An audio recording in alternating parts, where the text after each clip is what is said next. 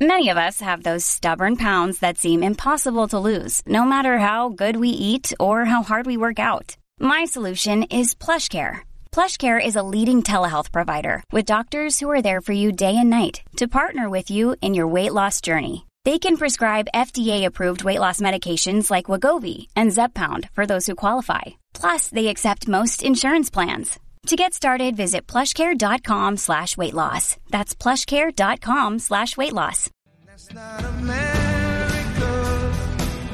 What's up, Meidas Mighty, and welcome to the Meidas Touch podcast. Whether you're listening to this on your podcast device or watching it live on YouTube, welcome to the movement. And I'm loving these YouTube lives. I'm loving chatting with everybody as we do this. I have to multitask, which makes it a little bit difficult, but I do my best at both. So thank you, everybody, for your support of the Meidas Touch podcast on all platforms. We have a great show for you today. We have Rachel Bitecofer, who will be joining the podcast. Rachel, for those who don't know, has made some immaculate predictions about previous elections. Um, in 2018, she guessed the blue wave to a T. Um, she is a PhD in political science. She's got incredible qualifications. And what I love about Rachel, and I think you'll see this when we interview her, is that she's real. She talks the truth. She speaks from the heart. She speaks with passion and she tells the truth and she breaks it down in simple terms.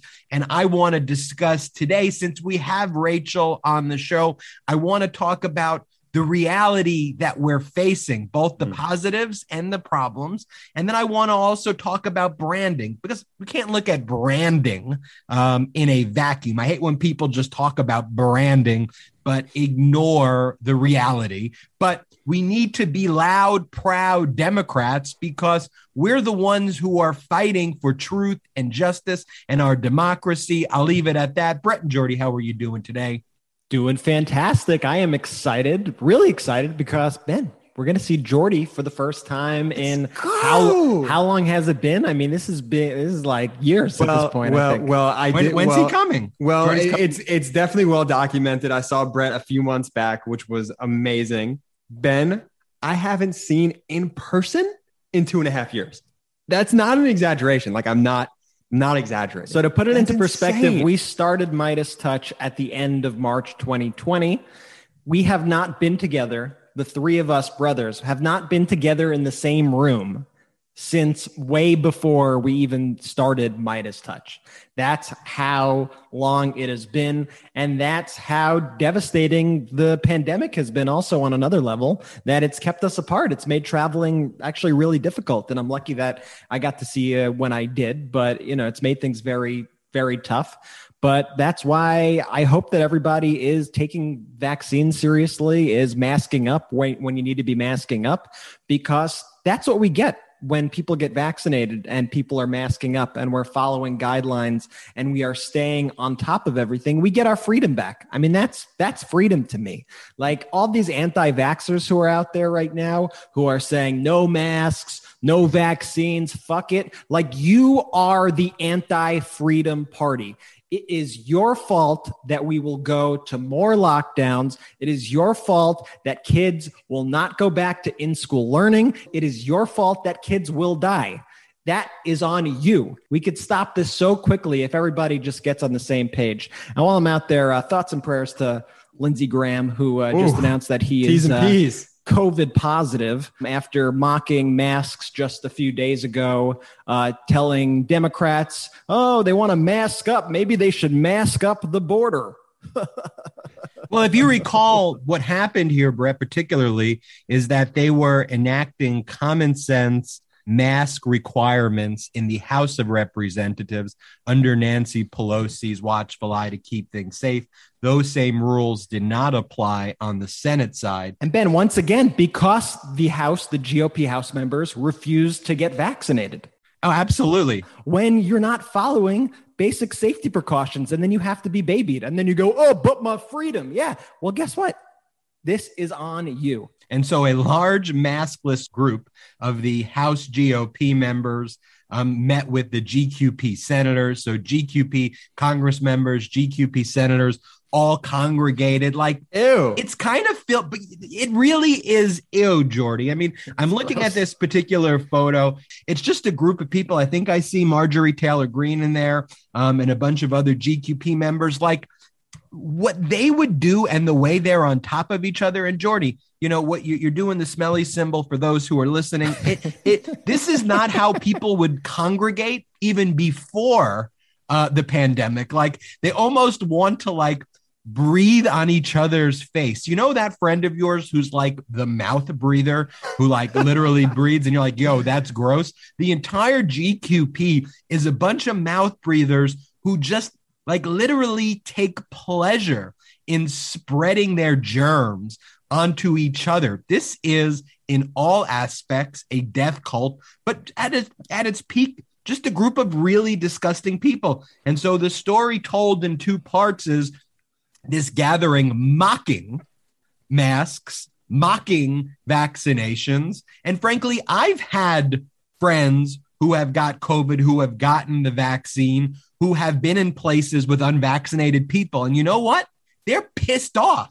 They're pissed mm-hmm. off. Just get the freaking vaccine. And we see the stats internationally. Canada has now become uh, the officially the world leader in fully vaccinated people. Major kudos to Canada. But here's the thing America was leading it three months ago, four months ago, and then Canada was leading it before then, and we plateaued because there is all this disinfo out there. The entire GQP has become an anti-vax party. That if they were around when polio was there, there would all be smallpox, polio, all of these diseases would still exist today.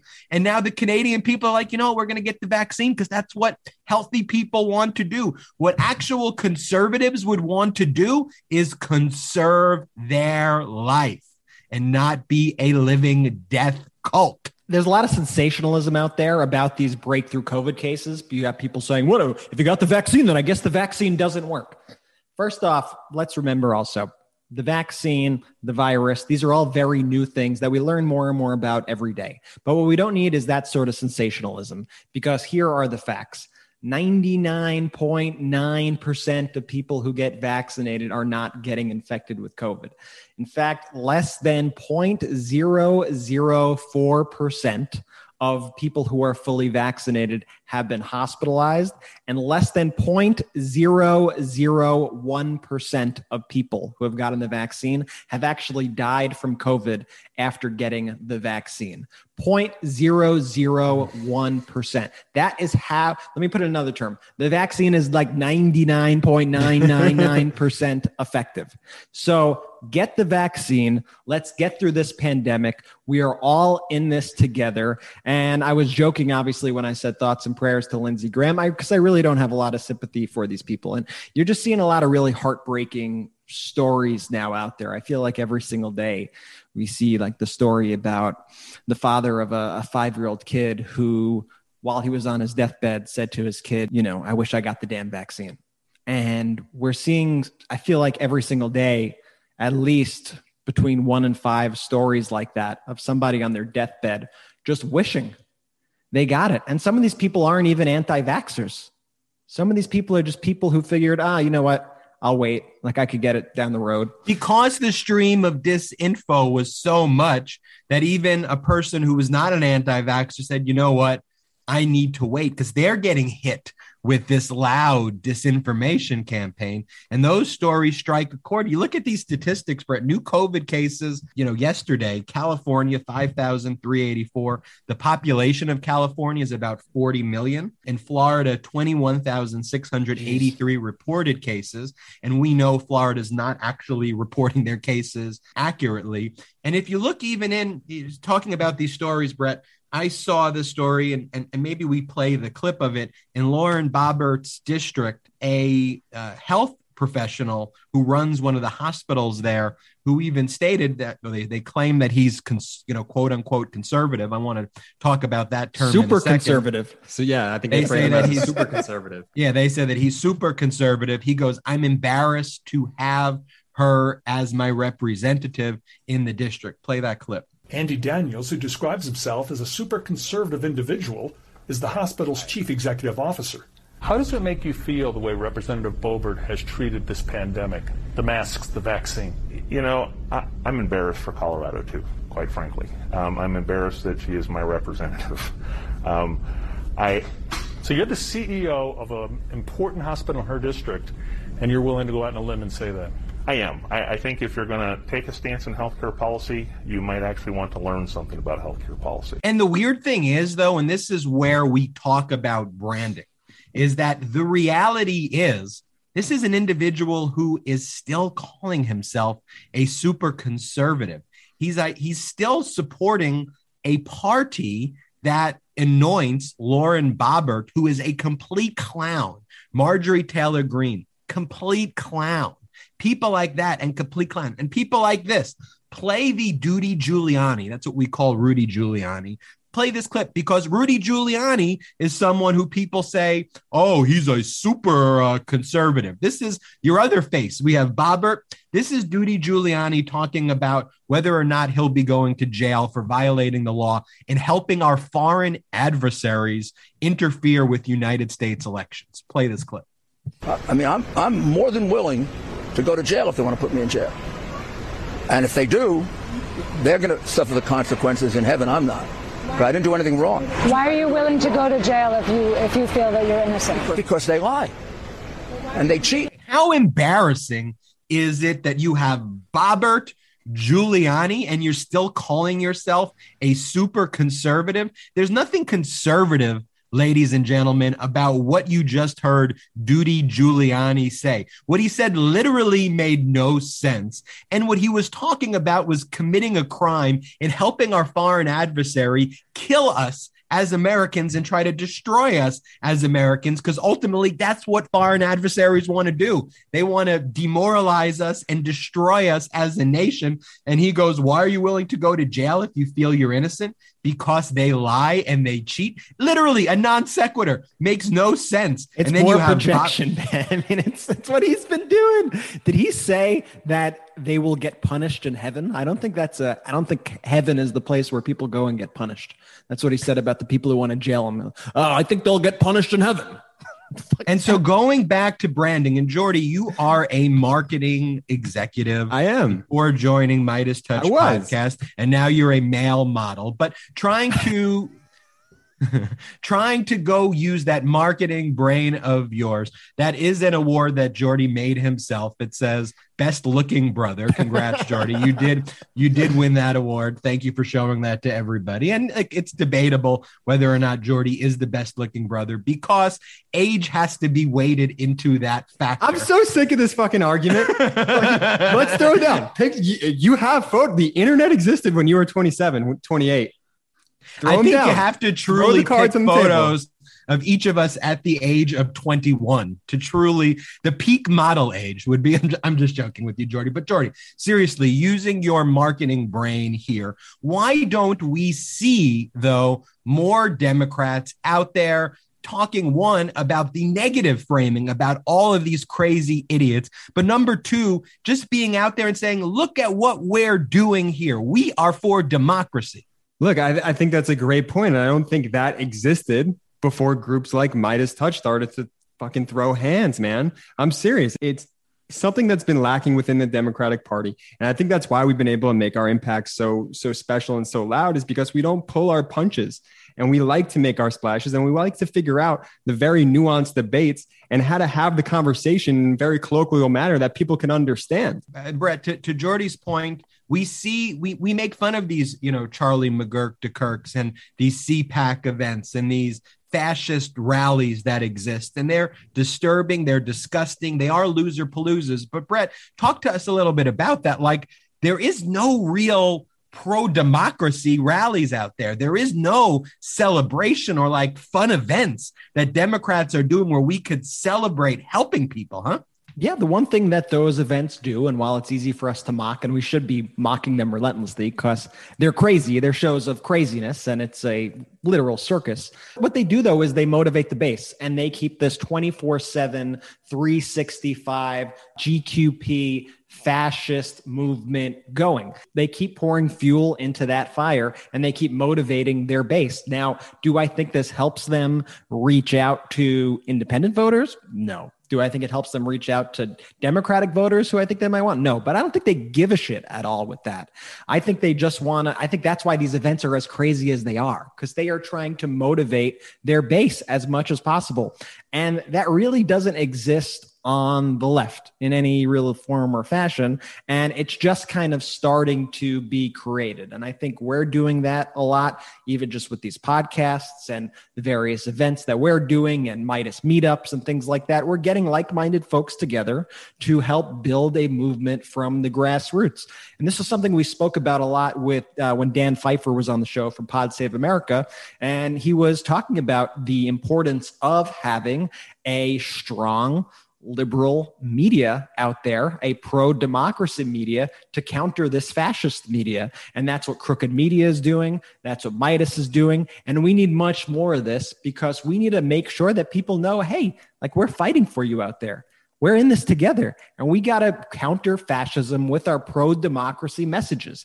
If you put, and then if you put those events side by side, you look at the Charlie Kirk Turning Points USA, you see crazy fucking people there. You see people talking about election fraud and den people and Venezuela and fucking Hugo Chavez and just the craziest stuff. And then you do a flash cut to a Democratic event and it's about democracy. It's about sending your kids back to school. It's about kids living being able to grow up. It's about taking care of the elderly, Social Security, COVID relief, all these sorts of programs. You put those side by side. Then I think if we do that, we will be able to reach out to the disaffected Republican, to the independent, and say, hey, do you want that craziness or do you want this? Do you want pro democracy? Do you want money in your bank accounts? Do you want your health and your life and your freedom? That's what it's all about one of the biggest revelations in starting Meidas because I didn't have a community of pro democracy, unabashedly pro democracy, like friends who talked about that. We were all obviously pro democracy and we all supported um, candidates who support our Constitution in its truest sense and not the GQP version of fascism and overturning our government. But like, a lot of the people before Meidas Touch came on the scene, like you wouldn't talk about it. You would just go through your day. You know, you'd you'd go to the you'd either work out, you have maybe a hobby or two, you'd go to sleep, you start your day again, and all of that noise was just noise. But we have to we have to unite and build this together because ultimately sharing that community with each other is a way that we can then empower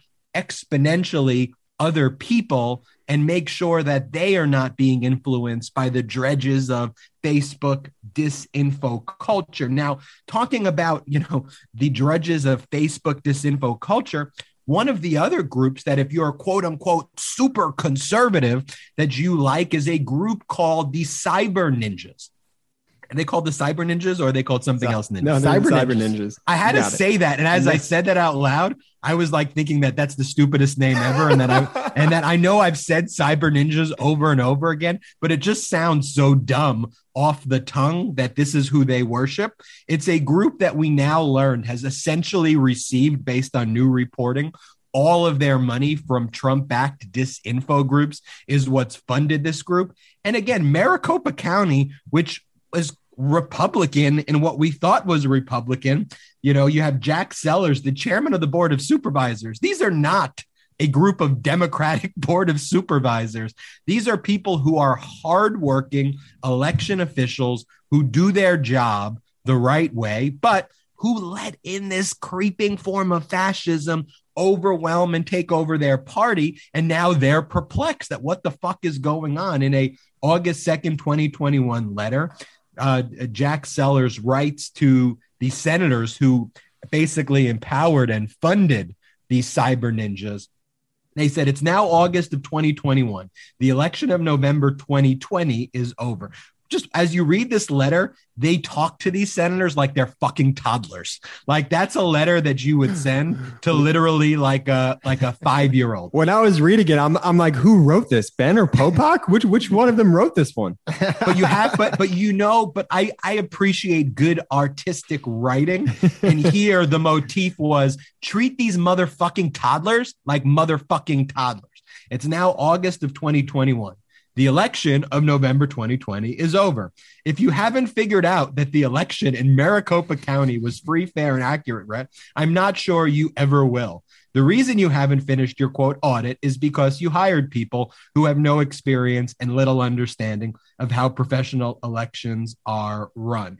There's one more paragraph there, but this is why, just a note to the wise, there are some people who have these like super long 30 page letters, but sometimes a nice, pithy letter like this that just says to them, You are a fucking idiot. You are a fucking traitor. Here it is in three paragraphs, two big paragraphs now, here, release your report and be prepared to defend any accusation of misdeeds in court. It's time to move on. And recall these cyber ninjas, all of the wild, crazy conspiracies from bamboo to election results being uh, tampered with in jungles. Like these people had a secret compound in Montana, had political money funded, and literally are trying to tamper with the election results. So here's the point, brothers.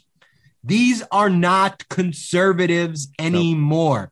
There's nothing conservative about tampering with election results in hidden compounds in Montana. There's nothing conservative about spreading anti vax messages. There's nothing conservative about rooting for our enemies, both in terms of allowing them to tamper with our elections number one, and two, literally rooting against the United States Olympic team. We need to call these fuckers out. Let's not even forget they tried to cheat in Arizona and they couldn't even do it right.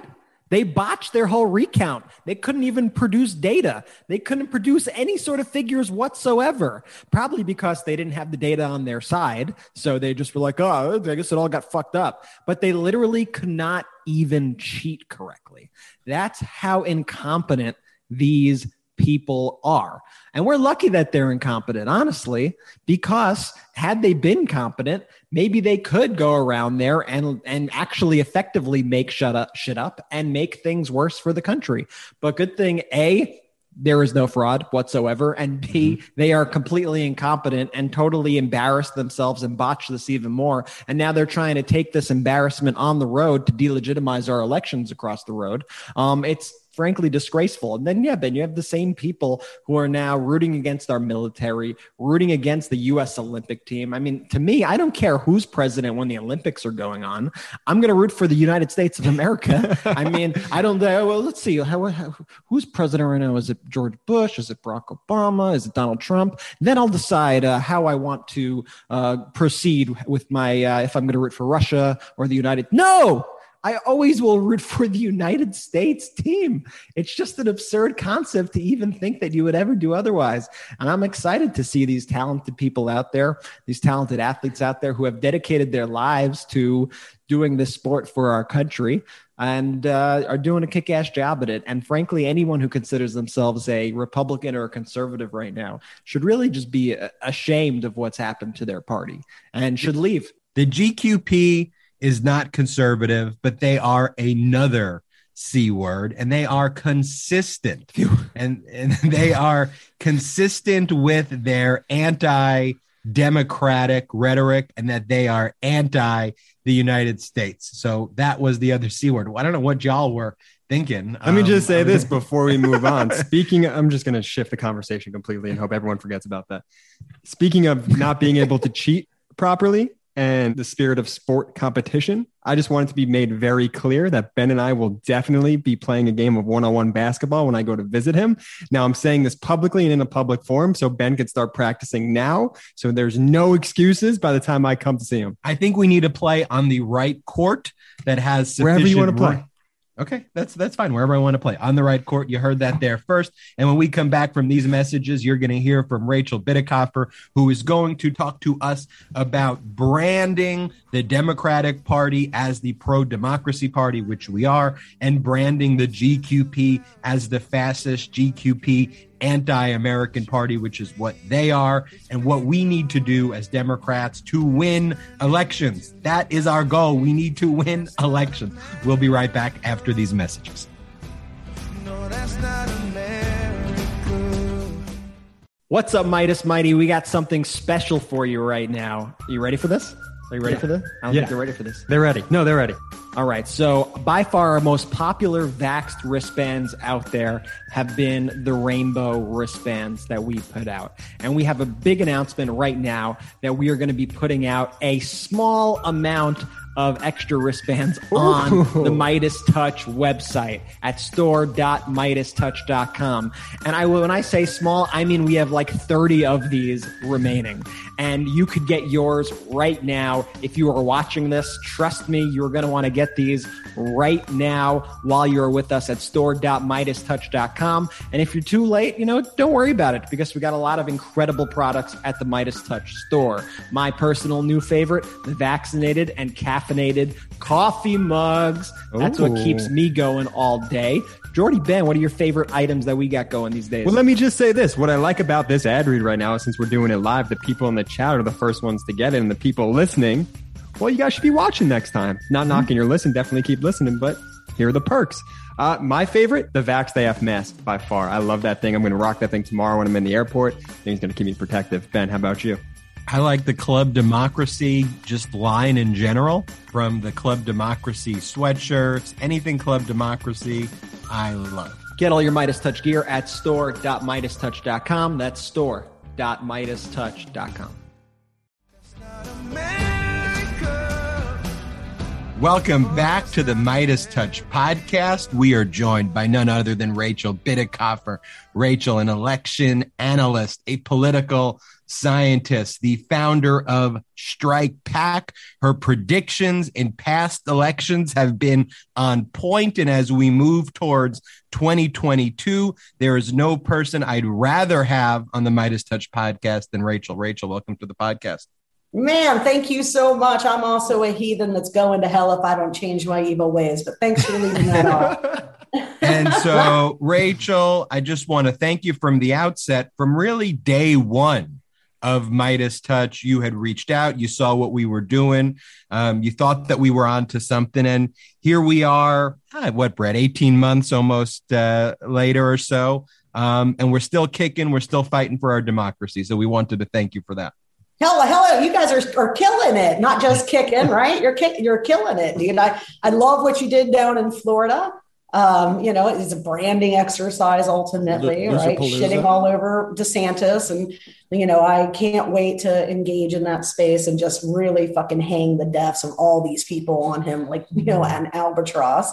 So, um, yeah, but yeah, you guys have to, no doubt. I, as soon as I saw the first ads you produced, I was like, I got to, I got to reach out to these guys. They're doing what I say we need to do. you know, and, and, and Rachel, it, it, it, it is when you say a branding exercise, and and Trump, a piece of shit fascist, though, was a master though in branding and riling up his base. And Democrats and progressives sometimes are just afraid to speak to people, their hearts and their passions. And so, really, all we did was say, we want to celebrate democracy. We mm-hmm. love this country, and this country could be better, and it should not be run by fascist piece of shits. That's our simple message. And do you think that's a message that should be brought to 2022? Not only should, it must be brought to 2022, right? And um, you know, the way to do it is, you know, this this like it's it's really like two areas, right? You have to you have to create a positive image and lean in to being a Democrat, to being a liberal, right? Because, like, if you don't, then your opponent's message about you is, hey, don't vote for Rachel Bitecofer. She's a Democrat and, sh- and Democrats suck, right? And then if your message is, oh, well, I'm not one of those kinds of Democrats, or, you know, oh, I, I break with my, you, no, hell no, dude, your message needs to be, you're fuck right, I'm a Democrat. Let me tell you why, dude. And then you lay out the contrast. So you, you know, you know, Democrat, everything the fucking middle class has and likes, Democrats gave it to them. Okay. and in most cases, had to give it to them over the complete and total opposition of the Republican Party. That is not a new fa- uh, feature, though, you know, they've become more common on that opposition. Right. Um, and, and, and so you do that. And then you tell people, and by the way, let's look at the other party's brand. Right. It's a neo fascist movement it wants to reinstall into the presidency a moron who tried to enact a coup. I mean, no one's ever done that in 245 fucking years, yeah. right? And if we don't have that conversation with voters who are not having that conversation naturally, we have to make that salient to them, then we're really fucked because the other side is is full swinging branding operation 24/7. So we the, I guess the one advantage I will say, other than groups like Meidas Touch, uh, StrikePac, Lincoln Project that are coming in to fill these messaging defic- deficits and deficiencies, the thing that we do have going for us is stability on the Republican side. Like I can tell you pretty closely exactly what they're going to do, exactly how they're going to do it, exactly how effective it's going to be because you know, I learned in 18 that they didn't need like an external source of negative partisanship because their entire apparatus is negative partisanship, right? And so, like in 18, their turnout went up with ours, or we would have trounced them in the Senate as well. And that was kind of the surprise. But in 2020, I knew Trump was going to turn out huge, huge turnout. And the only thing that saved us was our bumps are bigger. And if those bumps, as you boys well know, disappear, and history says they will in 21 in these recall in Cali and Virginia, and then 22 everywhere. We will be well and truly fucked this time because it's not about Obamacare and tax policy or even climate change, which is obviously existential at this point. It's about whether or not we're going to wake up on November, you know, whatever, 6th, the day after the election in 2022, in a democracy still or in a autocracy that no one but us will notice right away but it, that's exactly what they're going to do. I mean it's they're they're showing us who they are. We need to believe them. Yeah.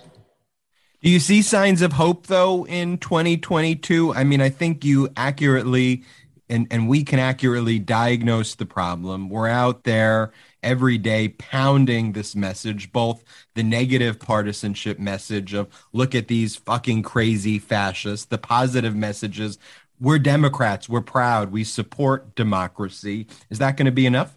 I mean, it depends, right? So, I mean, I can't, I got to be careful, but I will say, like, it's not, you know, I got my, my fathers are always telling me, listen to Rachel Bitecofer, right? And I mean, I will tell you I, I, without going into spe- specifics, like, people are, people, important people are listening. It's just a matter of can we organize and implement this stuff, right? And here's the thing between your guys' creative outlet, my stuff at StrikePac, and Lincoln's thing, the fact is, is the only thing that we are missing to build an effective shield that at least gives us hope. Because keep in mind, we are running up against a huge fundamental and a gerrymander in the House. So, like, saving a House majority by one seat would be an astronomically sized win for us in 2022. It would take like, you know, Trump's full straight to win in 16. We need something similar to pan out for us in 2022, right? But the only thing that's preventing that right now, I think, is funding, right? Like if you and I and Lincoln had good war chest, we would be able, I mean, uh, we have the plan, we have the message, we have deployment strategies that are innovative, right? I always say it's like SpaceX versus NASA. We're going to space, but everything about how we get there is different and modernized, right? And much, much less bureaucratic. So, my fear is that we have this toolkit, this solution sitting right here And like, unless we can, you know, get the funds to deploy it, it's, it's, I mean, it doesn't matter how good the strategy is. If no one sees our message, we're really in trouble. And I think that's one of the strange things that I've experienced in uh, launching Meidas Touches when I when I've looked at the Democratic Party, they expect results. They whine and they cry about, oh, woe is me, the worst is going to happen.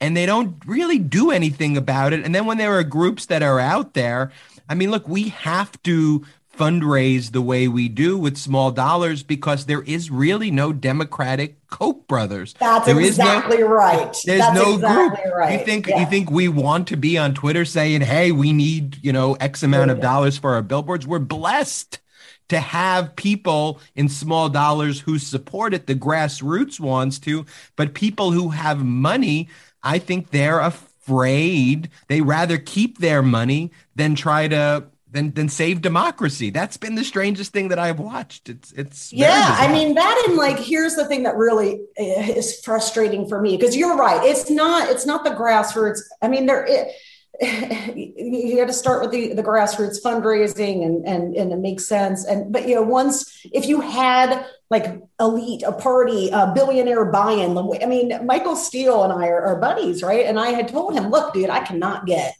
like the party to, to fund this, even though like I'm showing them A plus B plus C plus D. And like this is how specifically you execute it. Like I still can't get any money to do it, right? They, and they keep telling you, well, I want to see the, the results. Well, you can't do testing without money, right?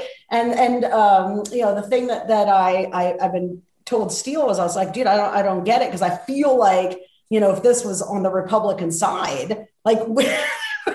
like, boom, let me lay it down, right? Oh, and like he sure. was like, hell yeah, dude. If I was, if this was on, if you came into the RNC office with this shit, dude, when I was in charge. I mean, granted, Steele's a little biased, right? Because like I've created like our version of nationalization and stakes framing and emotive shit off of basically the 2010 midterm. Like that's really where you see the modern Republican messaging emerge, right? And he was, of course, in charge of deployment. So Steele's a little biased, but still, he was like, dude, on the right, you guys would be rolling in money with this effort. You want to come play bad cop to my good cop, is what he said. like, hell yeah, dude. So, you know, I I mean, that's why I mentioned it on the pod. I assumed you guys had similar experience. And, you know, I just want to say, like, for God's sakes, if you've got a if you want to wake up in a democracy, big funders on the left,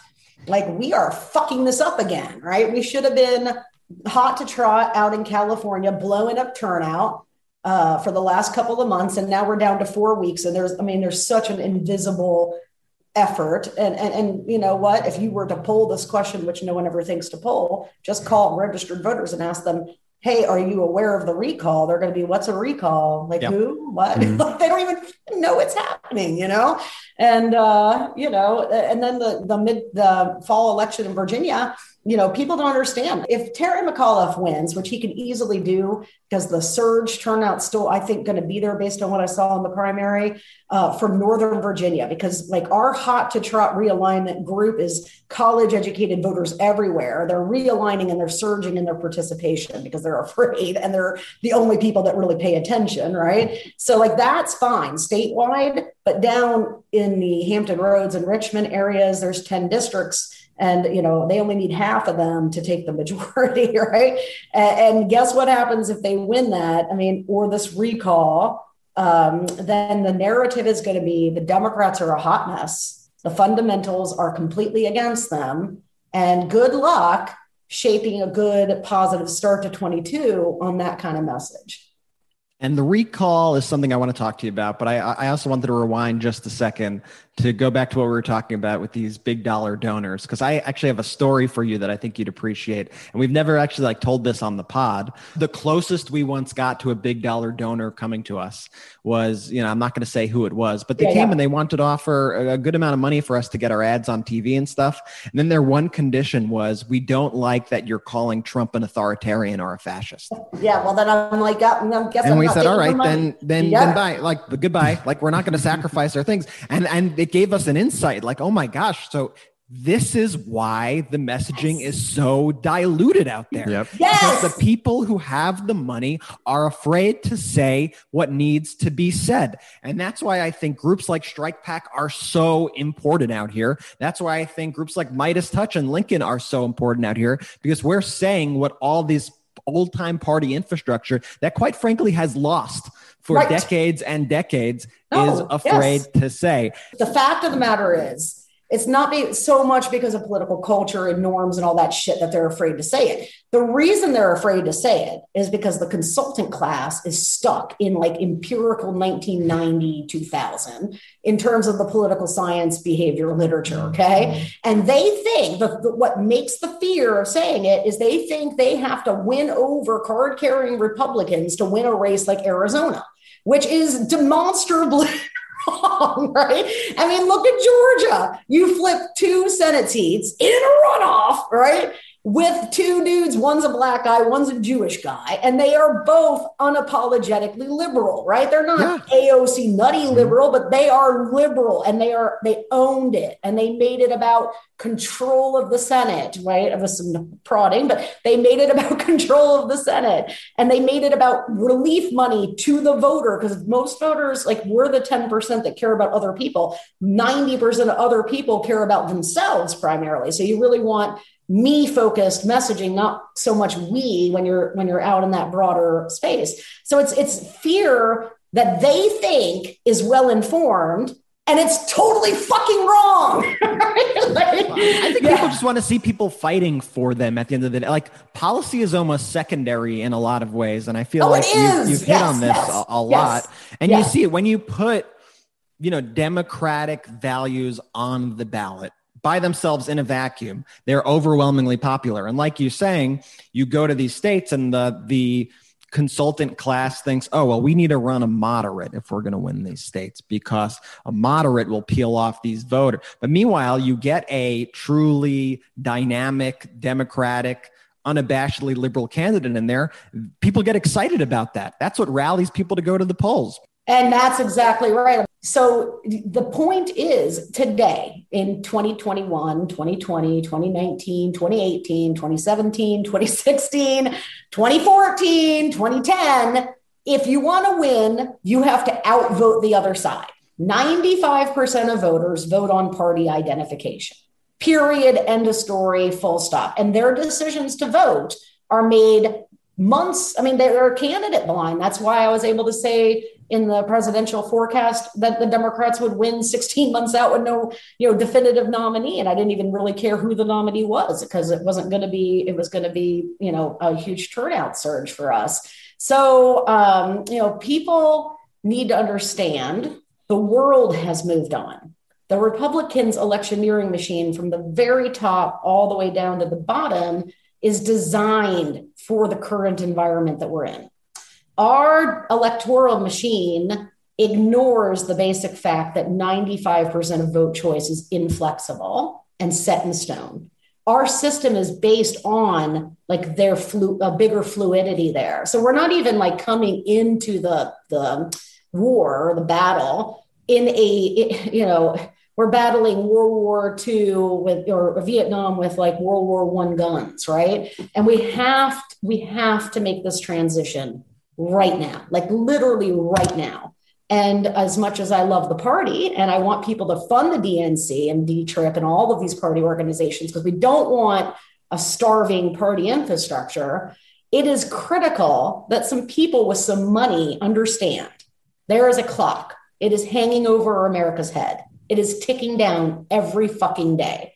And our only hope, our only hope of saving Congress, which of course is what will save the next presidential election, is if we do decisive, quick, intensive napalm modernized messaging. And you guys at Meidas Touch, me at StrikePac, Lincoln Project are sitting here. It's like having three aircraft carriers and just saying like, ah, fuck it, I spent a billion dollars here, but I'm not going to gas this thing, you know?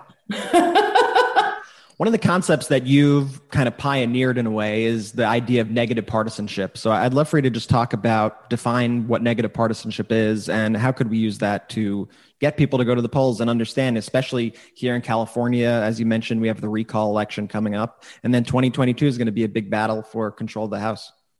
Yeah. I mean, when I say like the consultant class, who, by the way, candidates and campaigns rely on, right? I mean, they're not experts. So when somebody comes in and says to Sinema, hey, the way that you stay in power in Arizona is by being a spineless, horrible senator, right? Like they believe that, right? Uh, even sometimes in the face of direct evidence to the contrary, which of course would be her colleague from Arizona, Mark Kelly, right? Yeah, yeah. um, so, you know, that consultant advice is really important. And there's no, there's very little, you're seeing it now in, in the Newsom team picking it up, and certainly the Terry McAuliffe team here in Virginia.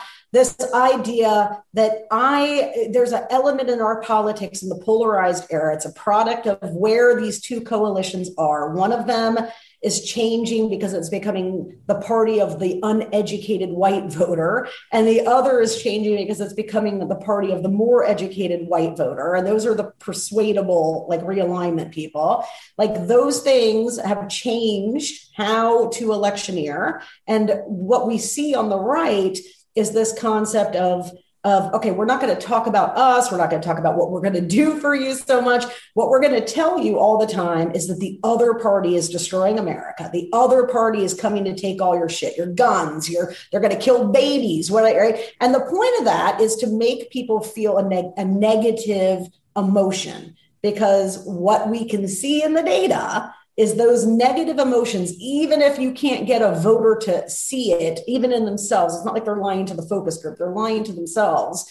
Like in a focus group, no one's going to say, Yeah, you know what really motivates me? Right. Shitting on the other side, right? No one thinks like that. I mean, that's why, you know, negative ads, like they pull at like 80%. I hate negative ads, but the reason people use negative is because they move behavior, right? Uh, people are terrible judges of what moves them, what they want, like how you know they respond, and and so negative emotion, as it turns out, is a very powerful force. And what the Republican Party decided to do was create an environment that's all negative emotion all the time. And so when you ask a Republican why, uh, many of them, why would you vote for Trump? Because the I can't let the Democrats have control. Right. Mm. If I let the Democrats have control, Armageddon. Right. and so that's a negative vote. That is not a vote because of that party's philosophy or, you know, Trump's characteristics. It's a vote about prevention, threat mitigation. Right. Yep. And and mm-hmm. we uh, we had a natural threat motivator in Donald Trump. Thank God it's a natural effect because the Democrats didn't lean into it at all. Like when the uh, Republicans run out party, they make it a branding and referendum exercise and they just hammer, right? Like, you know, uh, no matter how moderate the senator is, they're Obama's best friend and they were in the church with the pastor or whatever, right? And we don't do that. We never made like 2018 and then even worse of a sin in 2020.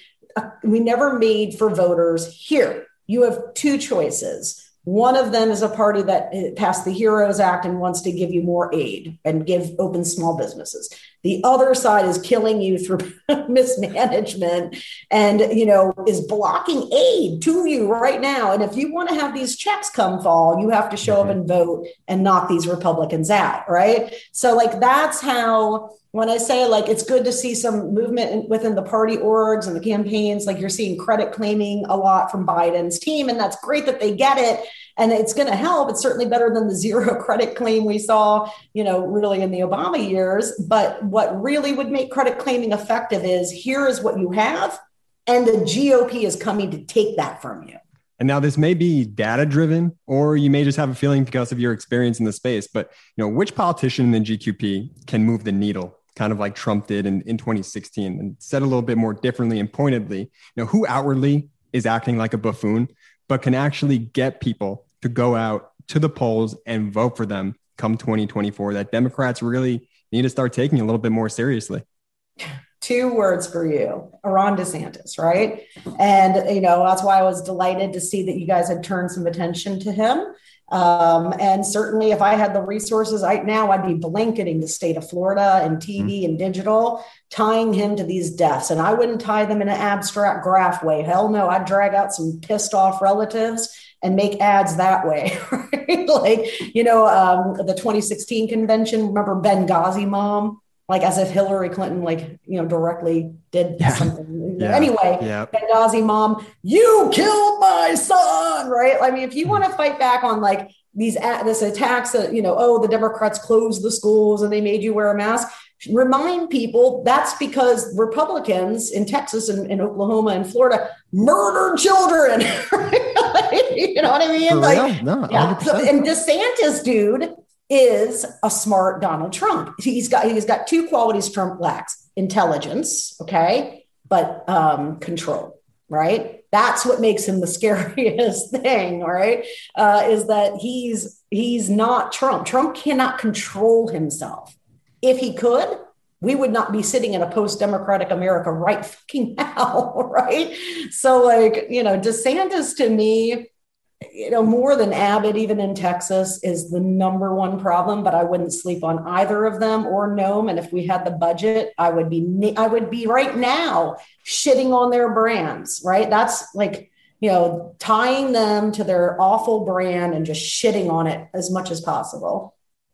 Rachel, this is uh, maybe philosophical, but one of the things that we like to say at Meidas Touch is that the GQP is not conservative anymore. I think the very framing for branding purposes of people who are conservative versus liberal is already just the terminology to most Americans outside of the political class potentially problematic because people generally want to conserve their families and conserve things. So right. just the framing, I think, harms Democrats. But I don't think that we should even be calling uh, G. That's why we call him GQP. We call him crazy cultist fascist. I don't yeah. want to give him the benefit of that title conservative because truthfully, I look in the mirror now as I'm looking, I go, vaccine, not supporting insurrections, wanting a democratic government. I'm, i think I'm more conservative than these. Selling us out to Russia,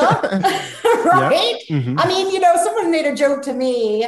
Uh, yeah, they said, yeah, fuck, if Russia invaded today, I mean, the Republic, half the Republican base would join their effort, dude. I mean, I mean, no joke. They so you're right. Yeah, you need to be ragging the hell out of them. I mean, I, you know, I would love to have enough. I mean, in a perfect world, we would have enough resources to come in and and like you know you, you've got to prioritize right so like breaking party allegiance is really hard but but we and you can't do it like i told you 95% of the vote choices settled before you even have candidates right so you can't do it at the campaign level but what the republican party has taught us is that you can actually break identity at the aggregate mm-hmm. over time through a sustained branding. And that's what they've done with white working class men in particular, right? It's been about disqualifying the Democratic brand, strategically unanchoring these people, by the way, from union membership, because that is what tied them to the Democratic Party. So that anchor, you know, the right to work, I mean, it not was not only just about helping the business community, it was about destroying one of the Democrats' most effective electioneering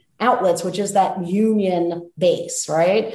Um, and so, like, we can break party identification too, I think, if we zone in particularly on 40 year old white college educated people who have propensity scores or are registered as Republicans and start, you know, just putting into their brain your image. Like if you ask most voters, what does the Republican Party do or stand for? They're going to say, oh, low taxes and they're good for the economy. And that's, you know, both of those things are.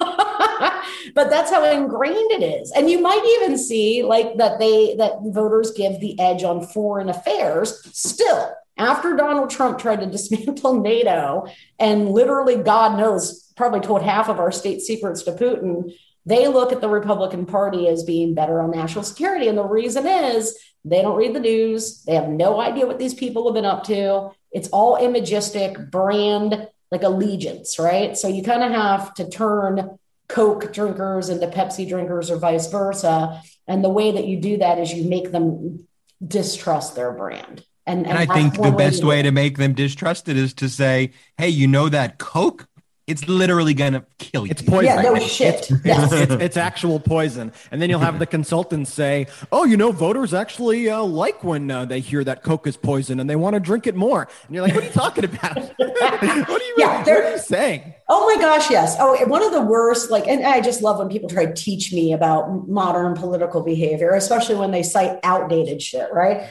Um, but like one of the worst. Like, we've got these myths on the left that are just so fucking. They're fucking wrong. There's no data to support it. And one of them is if we go after them, we'll just make more Republicans vote. No assholes. Republicans are already pretty much performing at optimal turnout, right? Like there's there's less of them in almost every competitive place, yet they win in many of the elections because they their whole um, operation is isn't it isn't about you never hear a Republican say, "Hey, we need to make sure we attract independence and um, you know god you never hear him say something about getting democrats to vote for them. Yeah yeah. So you would think there was more republicans than there are democrats but the fact is in numbers there's more of us everywhere in these competitive places but we suck on turnout and they hold steady and even improve every fucking cycle because they're so good and they've built this infrastructure that's just designed for coalitional turnout. And ours is still designed for Bill Clinton, which was a time period distinct in American politics where you had fluidity of the South, realigning from the Democratic Party to the Republican Party, same white conservatives, right? But different parties. And you had um, ideological heterogeneity. You had liberal Republicans, you had conservative Democrats. Like those times are, are gone. And if our politics, our electioneering politics are not designed for the time we live in, we're going to be in trouble.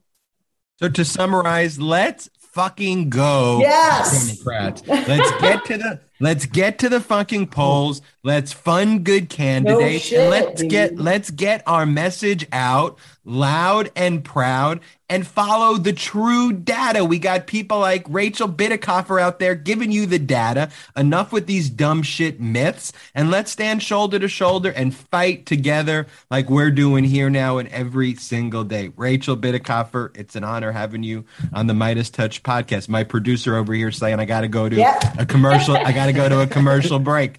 Um, Want to thank you so much for your time and anything we can do to be supportive, we're here and let's kick ass together. Yeah, I'm super glad to have you guys as partners in crime. So thank you so much, Rachel Bitecofer. Thank you for joining the Meidas Touch podcast. We will be right back after these messages.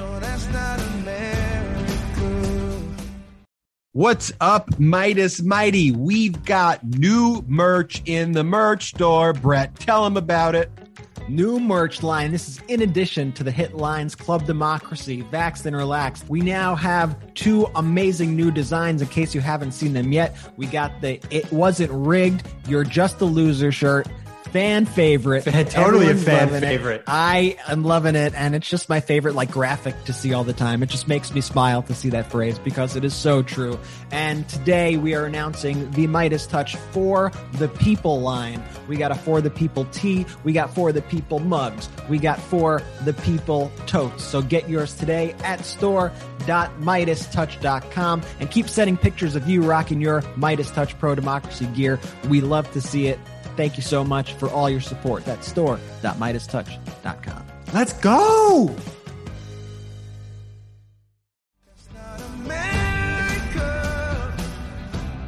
Welcome back to the Meidas Touch podcast. That was a great interview with Rachel Bitecofer.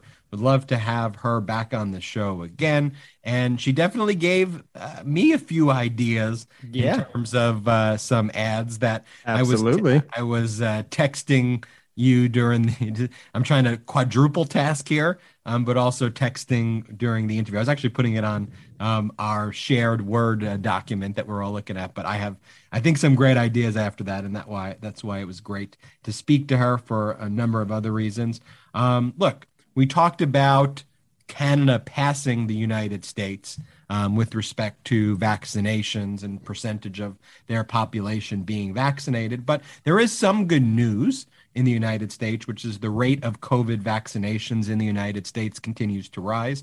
The CDC reported that 816,000 plus doses were administered on Saturday which was the fifth straight day the agency recorded more than 700,000 shots in arms. And we've seen those plus 700,000 numbers since Saturday repeatedly. And so I think you have people who were truly plagued by the disinfo, the disinfo from fake news, the disinfo that's Fox News, the disinfo from their leaders who were not leading, who were giving them fake information, false information and they weren't getting it. I mean, and did you see Brett? Like, you remember, like, what shocks me about the GQP is that they will literally inject any crazy substance up their asses, but the actual substance that actually helps them, which is a pretty consistent aspect of these crazy people in general. You know, the first thing was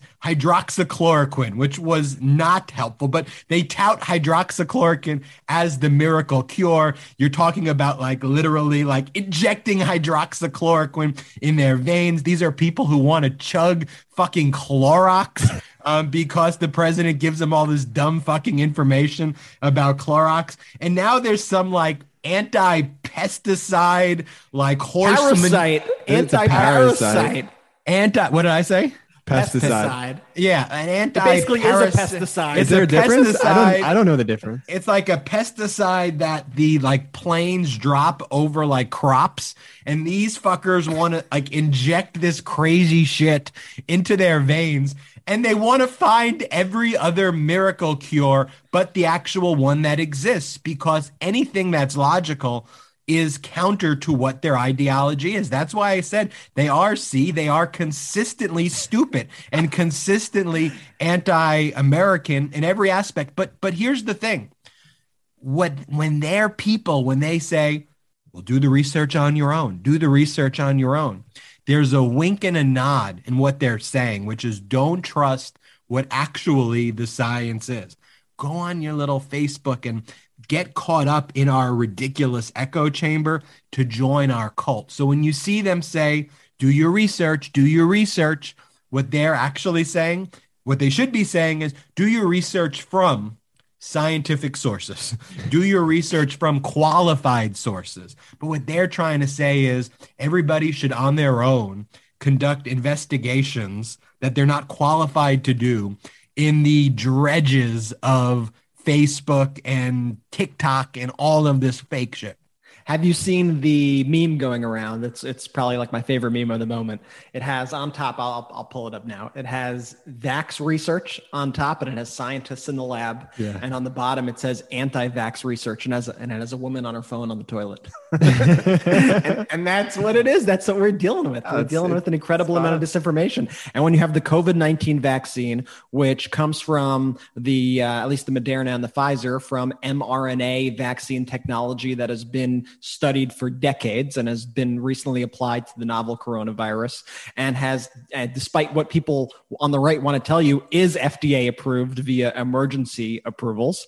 Uh, they go, ah, what? But what are the ingredients in the vaccine? It's not FDA approved. What? What is it? Natural? I don't think it's natural. then they go, oh, hydroxychloroquine get it in me. Bleach, get it in me. Invectorum or whatever this this new drug. I don't even know what the new drug is. What is it? And they just listen, but by the way, the people, but but but we didn't explain why people are flocking to this drug, and it's because Michael Flynn's lunatic brother, who's equally as crazy as Flynn, if not uh, more. He was the one promoting this and touting this thing on his Telegram or Regram or Fox whatever, News. Whatever also. the and then Tucker Tucker gave it a shout out.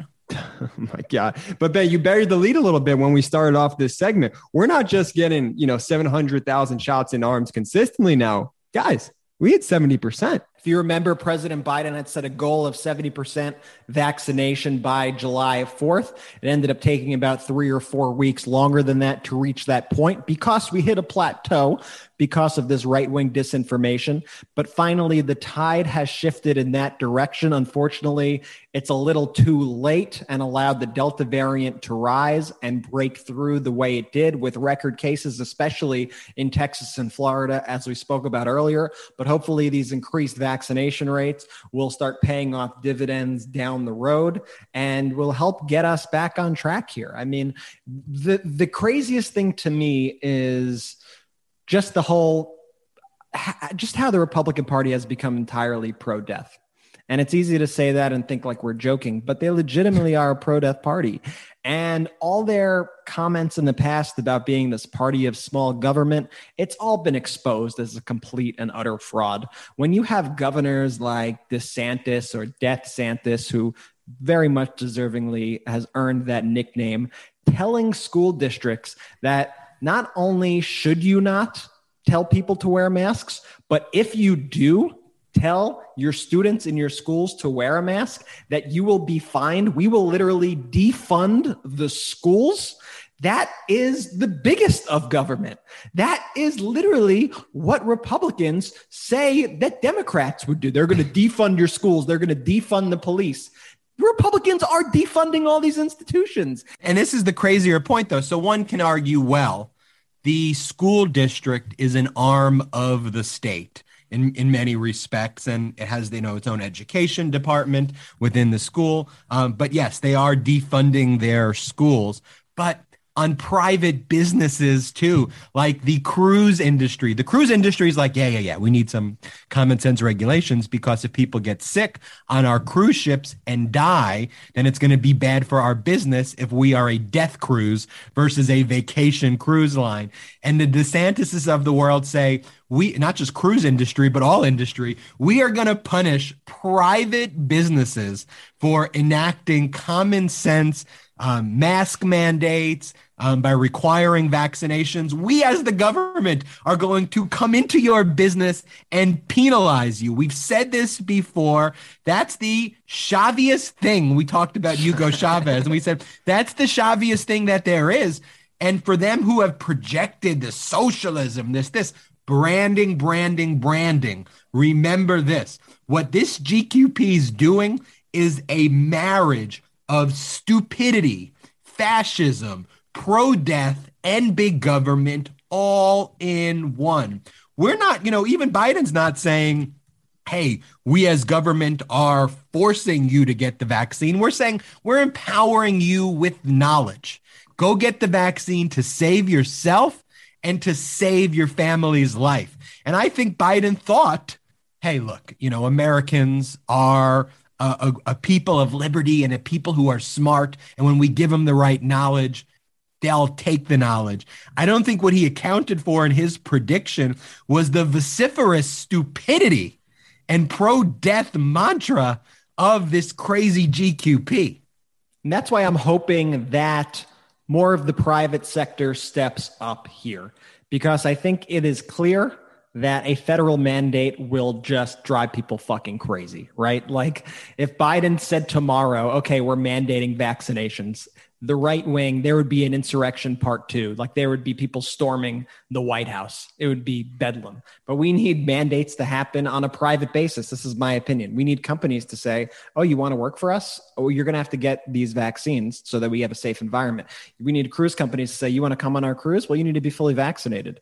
This needs to happen across the board. I think it's the only way that we're actually going to be able to push everybody that we need to go across the finish line here. Unfortunately, we, we're going to have to kind of force people hey, you want to like live in our society?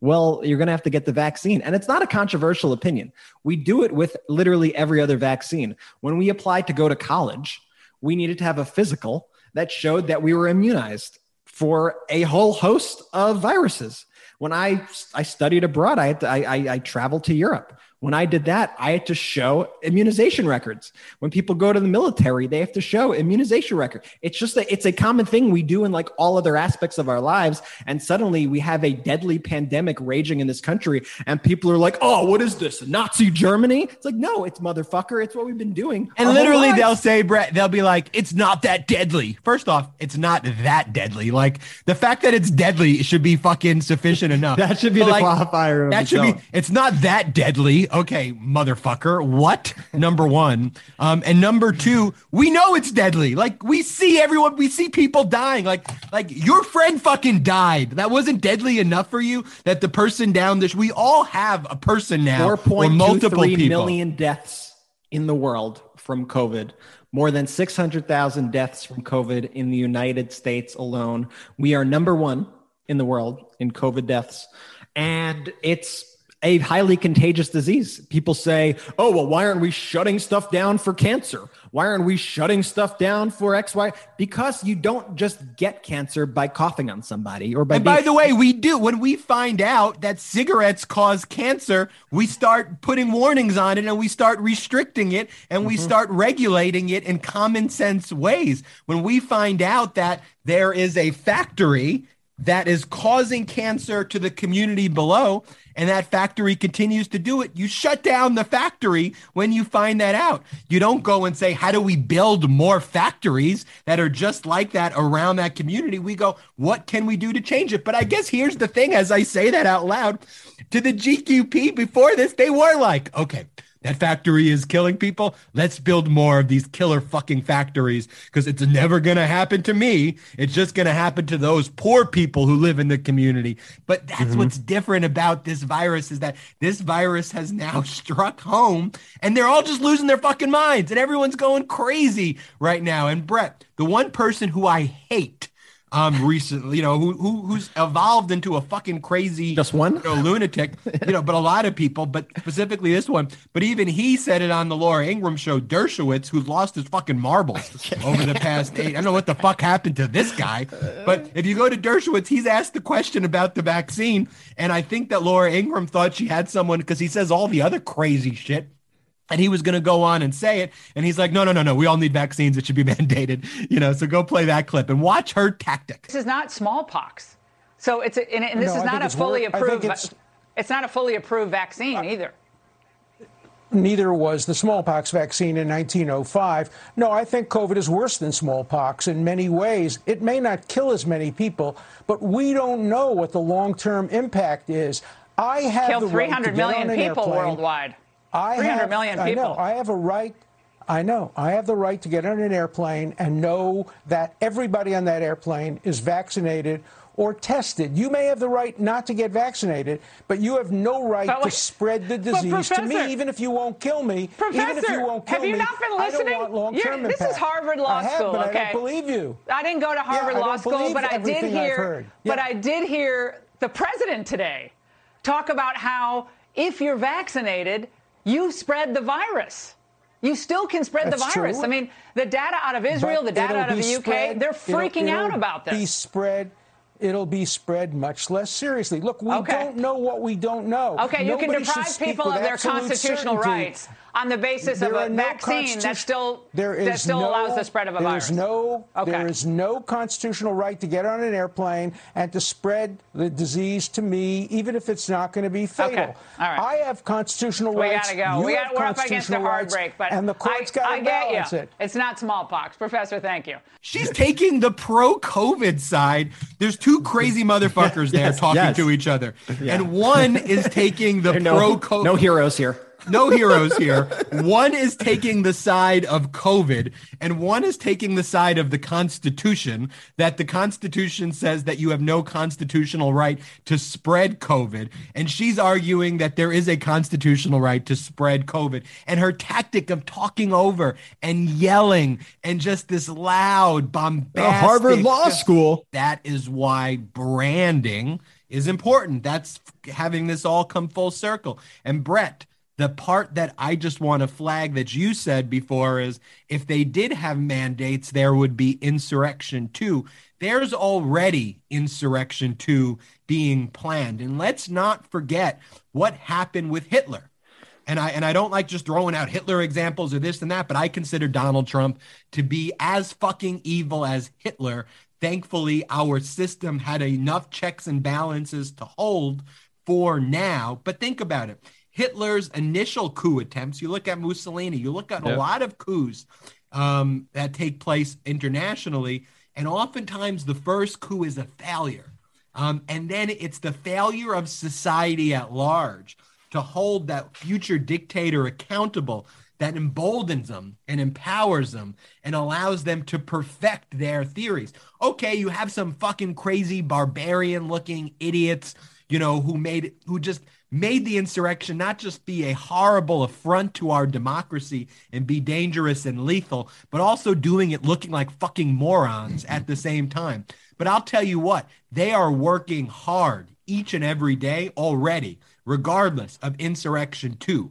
And they're planning it in different ways. We saw this, Brett and Jordy, with meetings that are taking place mm-hmm. where the Mark Meadows of the world and these psycho fucks are acting like there's like one Trump is still the president that they're holding cabinet meetings and they're talking about dates in September where they're going to talk in front of the Capitol and you have Mark Meadows saying things like we will be rolling out certain plans soon. You'll see what's going to happen. That same double speak but that same language that predates insurrection 1 and they're telling their followers that Trump is going to be reinstated. So don't fucking give these people a break for a single second, Democrats, independents, people who care about our democracy. Stand the fuck up and get off of your chair and do something.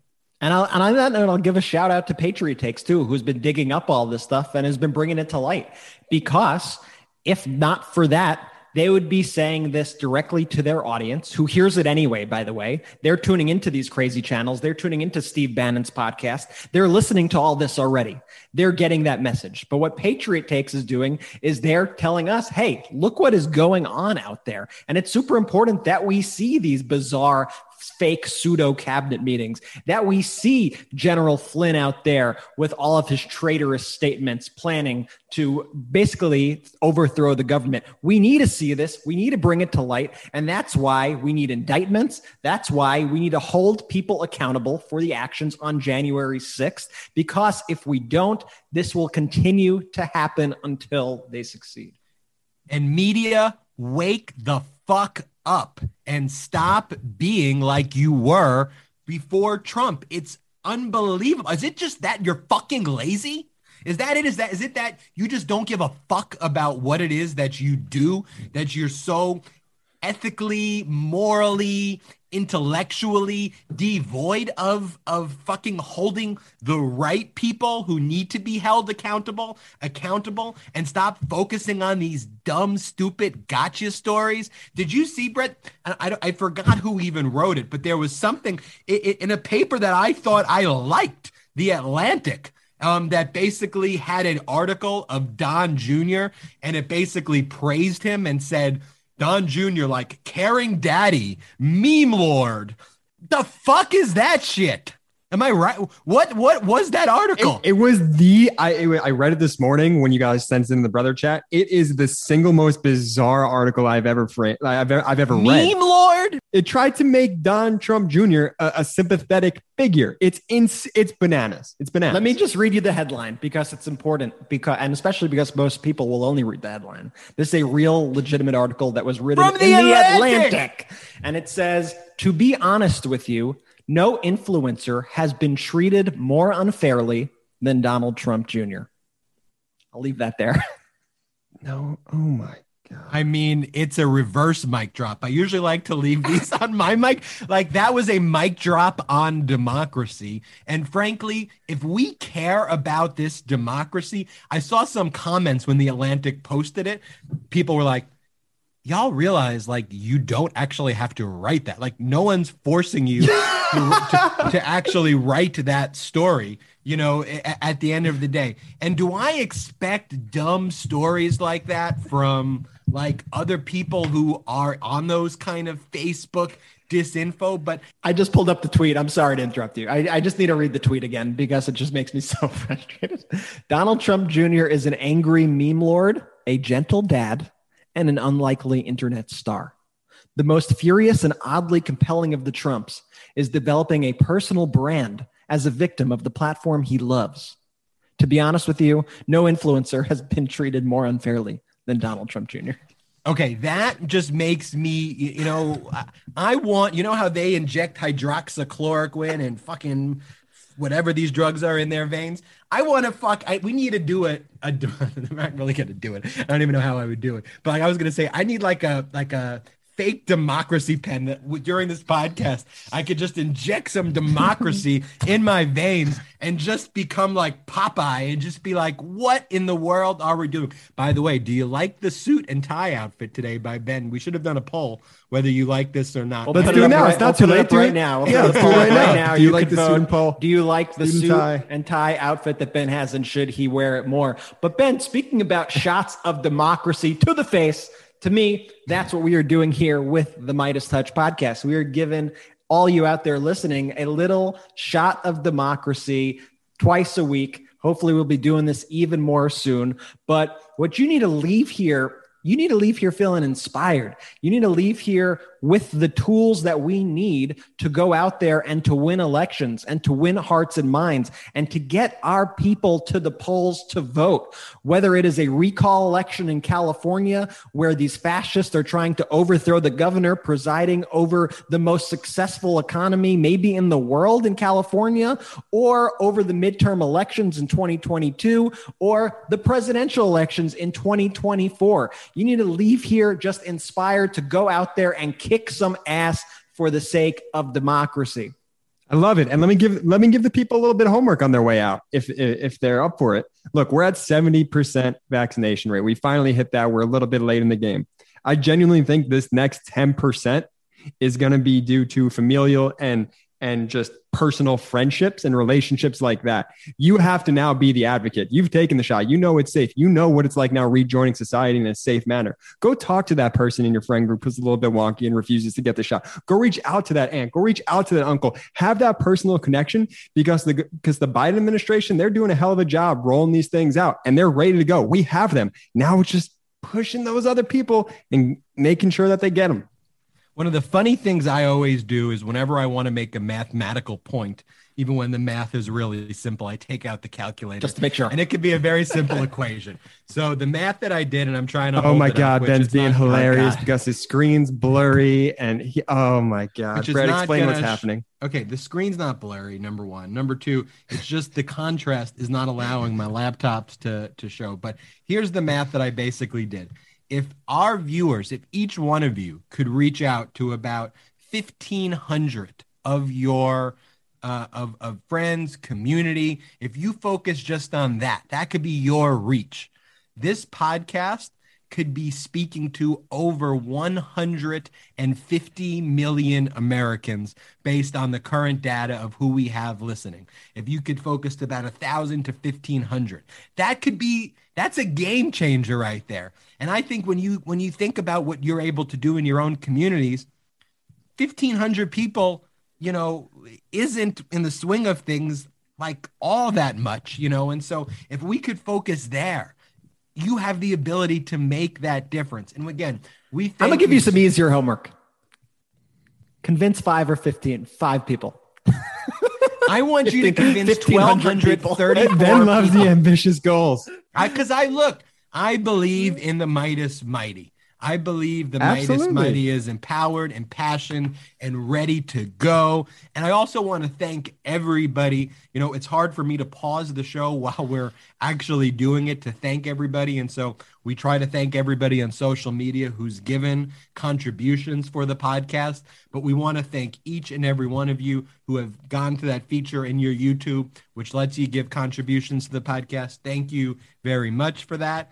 And look, it was great having Rachel Bitecofer on. Um, another great day. And as Brett said, I do hope that we could do more Meidas Touch podcasts each week. The more I hear stories like the one we just mentioned, the more I feel that we're making a difference, though, too, the more I want to do these podcasts as many days as we can. And so, of course, we're talking internally about how we can do that because the reason I am wearing the suit today is because I am in court today, and so I can't do it um, every single day. But I want to try to do it as many days as I can. I so I want to thank you all, Brett, Jordy, Jordy. I look forward to seeing you. Maybe we will live stream the video, the uh, video of our basketball game. We'll see who wins. Thank you all for listening to this edition of the Meidas Touch podcast. We will all see you soon. Shout out to the Midas Meidas!